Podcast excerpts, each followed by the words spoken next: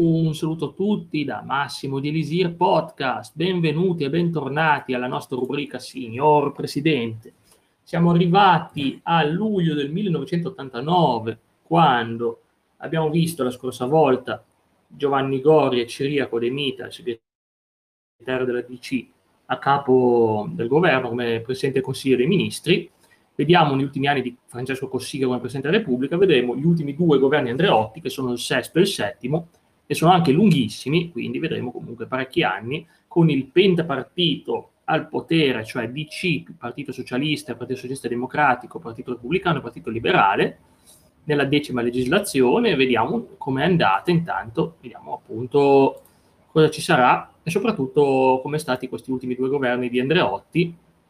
Ok, dovrò poi guardare dal suo profilo personale perché non è proprio facile. Allora, il governo Andreotti VI è stato il 47 esecutivo della Repubblica Italiana, il terzo per la decima legislatura. Il governo rimase in carica dal 23 luglio 89 al 13 aprile 91 per un totale di 629 giorni, ovvero un anno, 8 mesi e 21 giorni. Ottenne la fiducia al Senato della Repubblica il 27 luglio 89 con 187 voti favorevoli, 117 contrari e un astenuto ottenne la fiducia alla Camera dei Deputati il 30 luglio, cioè tre giorni dopo, con 371 voti favorevoli, 200 contrari e 3 astenuti, è andata abbastanza bene. E Andreotti si dimise il 29 marzo del 91 in seguito alla richiesta della crisi spinta dal Partito Socialista e anche dal Presidente Cossiga. Ne parleremo, eh, ne parleremo bene fra poco, infatti la DC come al solito Presidente del Consiglio 14 ministri, 35 sottosegretari, PSI 8 ministri, 19 sottosegretari, Vicepresidente del Consiglio eh, infatti vicepresidente del Consiglio era Claudio Martelli del PSI. Poi abbiamo anche il Partito Repubblicano messo bene, tre ministri, sei sottosegretari, Partito Liberale due ministri, quattro sottosegretari, PSD due ministri, quattro sottosegretari, e c'è attenzione, non riesco a crederci, Unità e Democrazia Socialista, UDS, un ministro, incredibile davvero. Vediamo intanto, non ci sono eventi qua, ma lo vedremo dopo, lo vedremo dopo. Andiamo bene nei dettagli. E vediamo intanto il governo Andreotti 7, intanto come panoramica, dove appunto siamo all'ultimo governo della storia di Giulio Andreotti, eh, il quarto e ultimo della decima legislatura. Il governo rimase in carica dal 13 aprile 91 al 28 giugno del 92, quindi una crisi che comunque è stata risolta, visto che è stata durata tanto, e infatti 442 giorni, ovvero un anno, due mesi e 15 giorni il governo ottenne la fiducia della Camera dei Deputati il 19 aprile 91 con 339 voti favorevoli, 207 contrari. La fiducia del Senato il 20 aprile con 177 voti favorevoli, 104 contrari.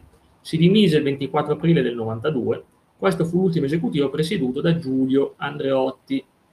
Non è molto diversa come situazione, stessi più o meno con i ministri, ma prima di andare qua andiamo un attimo a vedere, vedere dei governi di Andreotti, in che maniera possiamo parlarne soprattutto. Ecco qua, allora, ultimi governi Andreotti, appunto c'erano gli scontri fra Craxi e la DC, i rapporti erano tutt'altro che idilliaci. Il leader socialista e segretario democratico, democratico Ciriaco De Mita erano all'ordine del giorno, si sapeva che Craxi e De Mita erano sempre a litigare fra loro. I giornali parlarono dell'esistenza del triangolo Craxi, Andreotti, Forlani, quando tale intesa sottrasse dei miti alla guida del governo nell'89, fu chiamato Andreotti alla presenza del Consiglio in carico che resse fino al 92. Si trattò di un governo dal decorso turbolento. La scelta di restare alla guida del governo, nonostante l'abbandono dei ministri della sinistra democristiana, dopo l'approvazione della norma sugli spot televisivi, favorevole emittenze private di Silvio Berlusconi. Ok, non impedì il riemergere di antichi sospetti e rancori con, Cla- con Craxi, che alluso da Andreotti quando disse che dietro il ritrovamento delle lettere di Moro in via Montenervoso vedeva una manina guadagnandosi la sua piccata replica che forse c'era stata una manona. Ah, la scoperta di Gladio e le picconate del presidente Francesco Gorsiga lo videro destinatario di pressioni istituzionali fortissime, cui replicò con la consueta levità di spirito dichiarando che era meglio tirare a campare che tirare le cuoie. Vabbè, questa cosa la trovo giusta, tutto sommato. Eh. Ok, poi vediamo un po'. Nel 92, finita la legislatura, Andreotti rassegnò le sue dimissioni, non mancando di chiosare che facendo le valigie aveva trovato nei suoi cassetti alcune lettere del Presidente della Repubblica ancora chiuse.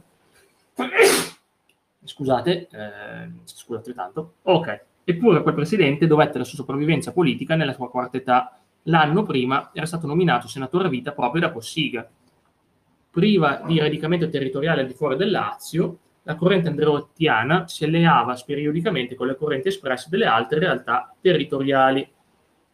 E infatti eh, negli, anni, negli anni 80 furono organici all'andreottismo tra le tante correnti napoletane di Enzo Scotti, Paolo Cieno Comicino, quella bresciana di Giovanni Prandini, quella milanese di Luigi Baruffi, quella emiliano-romagnola di Nino Cristofori, quella toscana di Tommaso Bisagno, quella piemontese di Silvio Lega, quella calabrese di Parmeglio Puglia, quella palermitana di Salvio Lima, Salvo Lima e quella catanese di Nino Drago.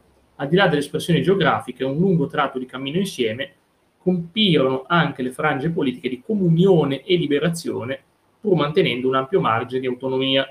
Dopo la nomina senatore a vita, nel Lazio la corrente fu sottoposta a forti tensioni per capire su chi dovessero convergere le forze. Lo scontro fu particolarmente aspro e portò Vittorio Sbardella a uscire dal gruppo. Alle prime elezioni politiche successive alla nomina di senatore a vita, quelle del 92, lo stesso Sbardella ottenne un lusinghiero risultato, arrivando secondo a un'incollatura da Franco Marini. Ok, e quindi comunque poi l'abbiamo visto, è rimasto senatore a vita, famosissimo, migliaia di inchieste, tante accuse di cui parleremo su questa rubrica perché non ci pare la sede adatta. E comunque alla fine dei conti e dei conti andiamo avanti, vediamoci l'ultimo governo di Andreotti. Ciao Ronny, ciao, ciao a te. Scusa, stavo commentando la carriera di Andreotti mentre siamo ormai sul suo governo, fine inizio anni 90 Spero che stai bene. Vediamo un po' dunque cosa ha combinato Andreotti negli ultimi anni. Allora, beh, abbiamo visto, come abbiamo visto prima, appunto ha ottenuto la fiducia dalle Camere, è arrivato quindi a giugno a ottenere, cioè ad aprile ha ottenuto i voti a favore, a giugno eh, vediamo infatti che Francesco Cossiga, Presidente della Repubblica, nomina Gianni Agnelli, il Presidente Giulio Andreotti, Francesco De Martino e Paolo Emilio Taviani senatori a vita la Camera dei Deputati respinge con 156 voti favorevoli e 326 contrari la mozione del Partito Democratico della Sinistra di sfiducia al governo. Loro ci hanno provato. Nella stessa seduta respinge con 166 voti favorevoli e 326 contrari la mozione di sfiducia nei confronti del Ministro Tesoro Guido Carli. Andiamo a luglio, il governo pone la fiducia sull'articolo 1 del disegno di legge su provvedimenti urgenti per la finanza pubblica. La Camera approva con 333 voti a favore, e 213 contrari poi c'è la, la, direzione investigativa antimafia per una lotta contro la mafia. E appunto viene data fiducia a un emendamento a novembre, una fiducia, un emendamento recante delle modifiche al regime fiscale, nonché alla disciplina del versamento di acconto. Fiducia anche su un emendamento riguardante interventi per la prevenzione dell'inquinamento delle acque destinate al consumo, questo è importante perché vogliamo bere acqua sana, vogliamo bere acqua sana ovviamente, mi pare giusto poi arriviamo al 1992, nella riunione della segreteria del Partito Socialista Italiano, il segretario Bettino Craxi prospetta la necessità di andare a nuove elezioni e chiede al Presidente del Consiglio Giulio Andreotti di convocare urgentemente un vertice con i segretari del Pentapartito. Andiamo all'8 gennaio. Eh, eh, viene detta la decisione di Francesco Cossiga di sciogliere anticipatamente le Camere, che invece, a cui volevano allungare i tempi, Cossiga e Andreotti raggiungono un accordo sulla data delle elezioni, il 5 aprile, quindi arriviamo alle elezioni del 92 dunque. Sì, sì, arriveremo alle elezioni del 92 oggi, eh. state con- collegati che vediamo come va. Allora, 17 gennaio, il governo pone fiducia sull'articolo 1 di legge per indagini per reati di criminalità organizzata e poco dopo lo faranno a grandi livelli. Poi vediamo. Eh, 30 gennaio il Presidente del Consiglio Giulio Andreotti alla Camera dichiara di aver ormai esaurito il suo compito nel governo. E infatti eh, a febbraio vengono sciolte le Camere, mentre invece il Ministro degli Affari Esteri Gianni De Michelis e il Ministro del Tesoro Guido Carli firmano il Trattato di Maastricht, che è importante perché sancisce l'Unione Europea, il Trattato dell'Unione Europea. E quindi l'Italia era fra i paesi fondatori. Ciao, sono io, Tizio, sono io, sono io. Ecco qua.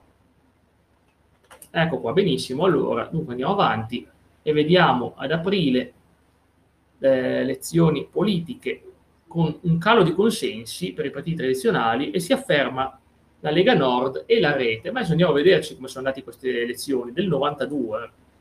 Sono curioso perché appunto è le ultime elezioni dei vecchi sistemi tradizionali, prima di quelle del 94, che cambieranno le sorti dell'Italia, facendo una repubblica moderna. Diciamo, questa è come chiamata l'ultima elezione della cosiddetta prima repubblica, cioè quello che va dalla nascita della Repubblica Italiana al 1992 e le prime senza la presenza del Partito Comunista Italiano, rinominatosi Partito Democratico della Sinistra. Noi giustamente, quando vediamo un partito nuovo, vediamo quali sono quali sono le loro caratteristiche. Però non è più socialista, cioè, però adesso si chiama Partito Democratico, è il Partito Democratico, anche se c'era il logo del PC, comunque per dire, ah, guardate che siamo noi. Comunque, allora, presidente Stefano Rodotà e poi seguito da Gidia Tedesco, segretario Achille Occhetto, seguito da Massimo D'Alema. Fondazione 3 febbraio del 91, dissoluzione 14 febbraio del 98, confluito in, in democratici di sinistra ideologia post-comunismo, perché ovviamente ormai il comunismo come ideologia è cambiata tanto, post-ideologismo, riformismo, correnti interne, socialismo democratico, socialdemocrazia, collocazione sinistra, coalizione prima i progressisti dal 93 al 95, poi l'Ulivo, famosissimo, dal 95 al 98. Ci abbiamo pure un partito europeo, partito del socialismo europeo. Vediamo poi, vedo che avranno poi successo nei fine anni 90, ma se ne parla poi dopo. Allora, prima di tutto, prima di tutto, prima di leggere i voti, vediamo chi erano i candidati, le principali forze politiche.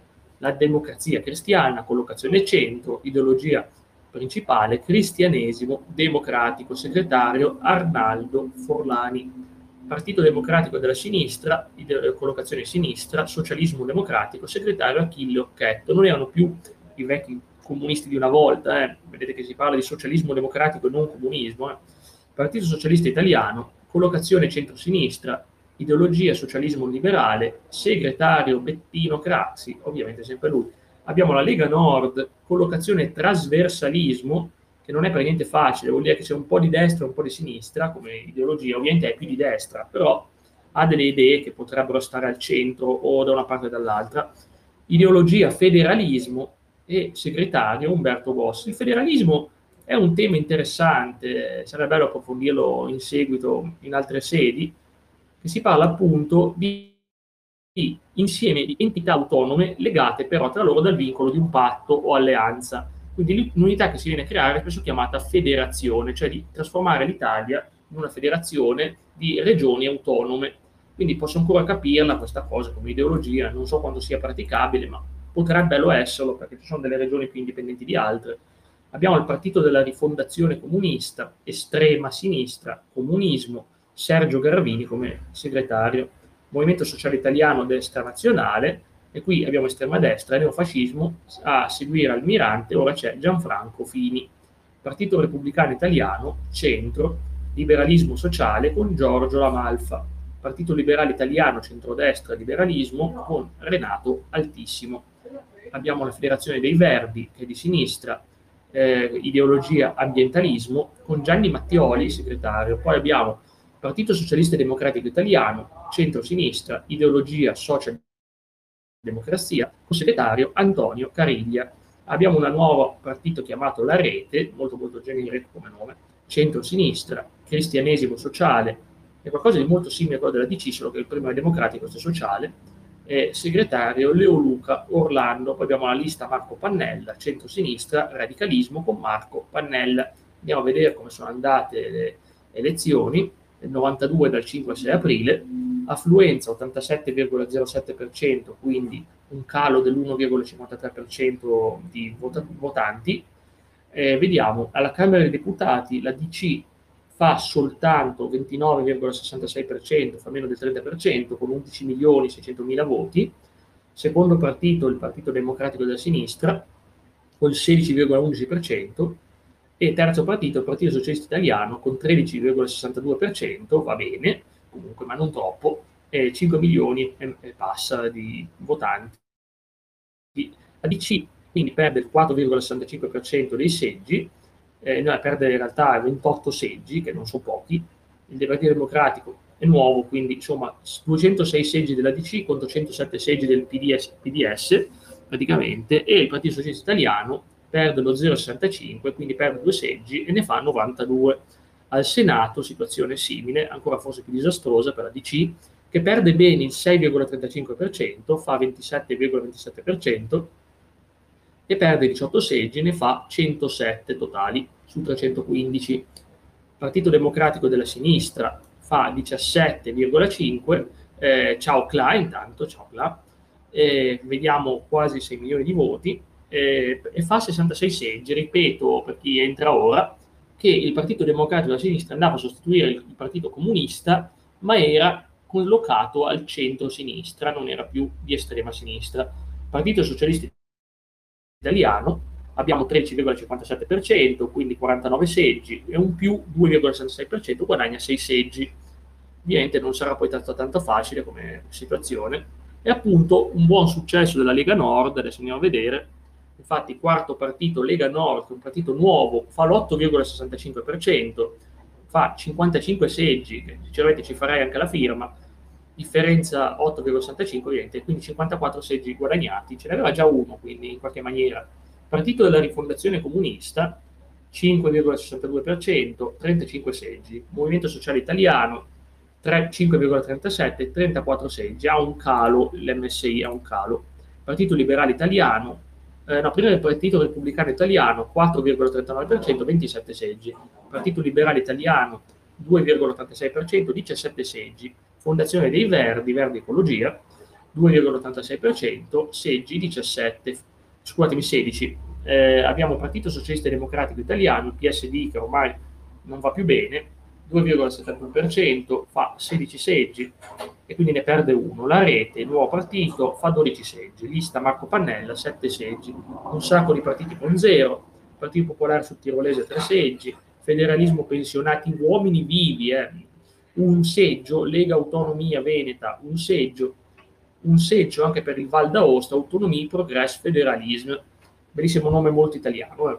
Va bene, quindi insomma fa vedere com'è andata. E vediamo infatti, non mi sorprende per niente che in una parte del Piemonte e della Lombardia abbiano votato la Lega Lombarda e probabilmente, non sono sicuro al 100%, ma è la mia stessa città che ha votato loro perché vedo la mia zona in verde, quindi vuol dire che hanno votato praticamente per la Lega Nord o Lombardo, come si chiamava all'epoca. Va bene, quindi vediamo un po'. Intanto beh, i voti anche alla Camera, al Senato sono simili, adesso andiamo a vederli tutti, però comunque sia, abbiamo for- questa forza appunto di conclusione, diciamo difficile dire chi abbia veramente vinto, andiamo a vedere quali sono gli altri eventi dopo le elezioni. Il Presidente della Repubblica Cossiga l'8 aprile, a seguito delle elezioni, chiede tempi rapidi per la formazione del nuovo governo, minacciando di tirare a lui un accordo qualora non l'avessero fatto i partiti. Secondo i commentatori, il presidente Cossiga è orientato a mandare a conferire il mandato a Bettino Craxi. Mariotto Segni si candida a guidare una squadra di tecnici e uomini nuovi per un governo per le riforme. Io odio i governi tecnici perché sono veramente il peggio del peggio, perché sono solo cose fiscali e non portano veri vantaggi alla gente, soprattutto non sono rappresentativi. Comunque sia, non è andata a lui, eh, il Presidente del Consiglio Giulio Andreotti si dimette il 24 aprile, 25 aprile il Presidente della Repubblica Cossiga rivolge un messaggio televisivo agli italiani in cui annuncia la sua volontà di dimettersi da capo dello Stato prima del 2 luglio, scadenza naturale del mandato. Cioè si è tirato fuori da quella situazione. 28 aprile il Presidente della Repubblica Cossiga rassegna le proprie dimissioni. Maggio, 13 maggio, il Parlamento riunisce in seduta comune per eleggere un nuovo Presidente della Repubblica. 23 maggio il magistrato Giovanni Falcone viene ucciso insieme alla moglie e agli agenti della scorta in un attentato mafioso a Capaci. 25 maggio Oscar Luigi Scalfaro è eletto Presidente della Repubblica con i voti della Democrazia Cristiana, del Partito Liberale Italiano, del Partito Socialista Democratico Italiano, del Partito Socialista Italiano, del Partito Democratico della Sinistra, della Federazione dei Verdi, della Rete e della lista Marco Pannella. Andiamo dunque a vedere la biografia di Oscar Luigi Scalfaro, che infatti è nato a Novara, nel Novarese, è nato il 9 settembre 1918 ed è morto a Roma il 28 29 gennaio del 2012. È stato un politico e magistrato italiano, nono Presidente della Repubblica Italiana dal 92 al 99. Ecco qua, fu eletto deputato ininterrottamente dal 46 al 92, quando fu eletto Presidente della Repubblica Italiana. In precedenza era stato ministro dell'interno del governo Craxi, nel governo Craxi 2 e governo Fanfani 6, ministro dell'istruzione, il governo Andreotti. ha conferito l'incarico sei presidenti del Consiglio, ma ne parleremo poi dopo. Durante la sua presidenza si svolse l'inchiesta Mani Pulite e si ebbe l'ingresso in politica di Silvio Berlusconi, che ripeto, Silvio Berlusconi si è lanciato in politica come sono tutti corrotti, perciò facciamo noi le cose fatte bene, senza corruzione, senza inchieste, tutto pulito. Io non dico più nulla, ma sappiamo tutti delle sue incredibili vicende giudiziarie, o forse non lo sappiamo tutti, ma non è il momento di parlare neanche qua, ma vedremo magari in seguito, comunque sia. Allora, Presidente della Repubblica, appunto, abbiamo detto dal 92 al 99, Scalfaro, è stato probabilmente il mio, primo, il mio primo presidente che ho visto in azione, perché gli altri Cossiga non lo conoscevo nemmeno, e quindi abbiamo appunto Scalfaro come presidente. Ecco, infatti, eh, andiamo dunque a vedere, quindi cosa succederà ora? Si dovrà poi dare l'incarico a qualcuna di nuovo, un indipendente, un indipendente, non immaginereste mai chi è, è Carlo Azeglio Ciampi, che in effetti dici, ma da dove spunta fuori? Questo non c'era nelle liste dei partiti. E infatti non è un partito politico, è un politico, ok, che è nato a Livorno, ma non, non c'entra nulla, il 9 dicembre del 1920, è morto a Roma il 16 settembre del 2016, è stato un politico economista e banchiere italiano, decimo presidente della Repubblica Italiana dal 99 al 2006. Sì, seguirà poi Scalfaro D'altronde va molto di moda prendere persone abili nella finanza, comunque abili, abili veramente nella Banca d'Italia, governatore onorario della Banca d'Italia, governatore appunto Banca d'Italia, il Presidente del Consiglio dei Ministri 93-94, Ministro del Tesoro, del Bilancio e Programmazione Economica, Ministro del Tesoro, Bilancio e Programmazione Economica, abbiamo detto. E ha fatto appunto un sacco di ruoli anche nella comunità europea. E lui praticamente è militanza giovanile nel Partito d'Azione, che era del 42 del centro-sinistra, Ciampi non ha più aderito ad alcun partito politico, anche se è sempre stato considerato vicino al centro-sinistra. Quindi, insomma, vediamo che è appunto un personaggio illustre, Presidente del Consiglio, Ministro del Tesoro del 98-99, Ministro del Tesoro del 96-97, Ministro del Bilancio e Programmazione Economica del 96-97. Erano anche periodi difficili, visto che si andava, visto che si andava verso la, come si può dire, si andava verso l'euro, stava targettando l'euro in quel periodo. Va bene, io direi che prima di leggere il governo Ciampi, anzi vediamo un attimo se è qualcosa di veloce, lo, lo, lo commento adesso, no è, lungo, è lunghissimo, quindi direi che ce lo teniamo per la prossima sessione, signor Presidente, andremo nel periodo 93-94 con Carlo Azeglio Ciampi e poi le leggendarie elezioni del 94, quindi la seconda Repubblica Italiana, e la fine della Prima Repubblica, la prossima volta lo finiamo. Perciò vi ringrazio, veramente è stata una live breve, ma abbiamo trattato tutti gli argomenti, quindi vi ringrazio. Non ho capito perché è morto. Chi intendi, chi intendi Ronny? Se intendi, chi intendevi? Falcone? Chi intendevi, scusami, che non hai capito perché è morto? Vorrei commentare la questione. Falcone è un attentato, purtroppo uno dei momenti più brutti della storia, c'era di mezzo la mafia, andiamo a vedere Falcone. Allora, dunque, dunque, dunque, sì, lasciate perdere quello che compare chiaramente qua, perché stanno comparendo delle cose che non c'entrano nulla. Ecco qua, è lui, Giovanni Falcone, giusto per parlare di antimafia, nato a Palermo il 18 maggio del 39, morto a Palermo il 23 maggio del 92, magistrato italiano. Assieme ai colleghi ed amici Rocco C. Chinnici, Antonio Caponnetto e Paolo Borsellino, Falcone è stata una delle personalità più importanti e prestigiose della lotta alla mafia in Italia e a livello internazionale. Fu ucciso da Cosa Nostra, quindi dalla mafia, gli stessi che stavano cercando di fare il colpo di Stato nel 70, il golpe borghese, insieme alla moglie Francesca Morvillo e tre uomini della propria scorta. La salma del maresciallo, vabbè questo qua non ci serve, comunque sia, perché l'hanno ucciso, capaci, perché stava creando problemi ai mafiosi e quindi è stata una vendetta, gli ha fatto saltare la macchina, gli ha fatto saltare la macchina e appunto e sono due auto esplose fra Palermo e Capaci.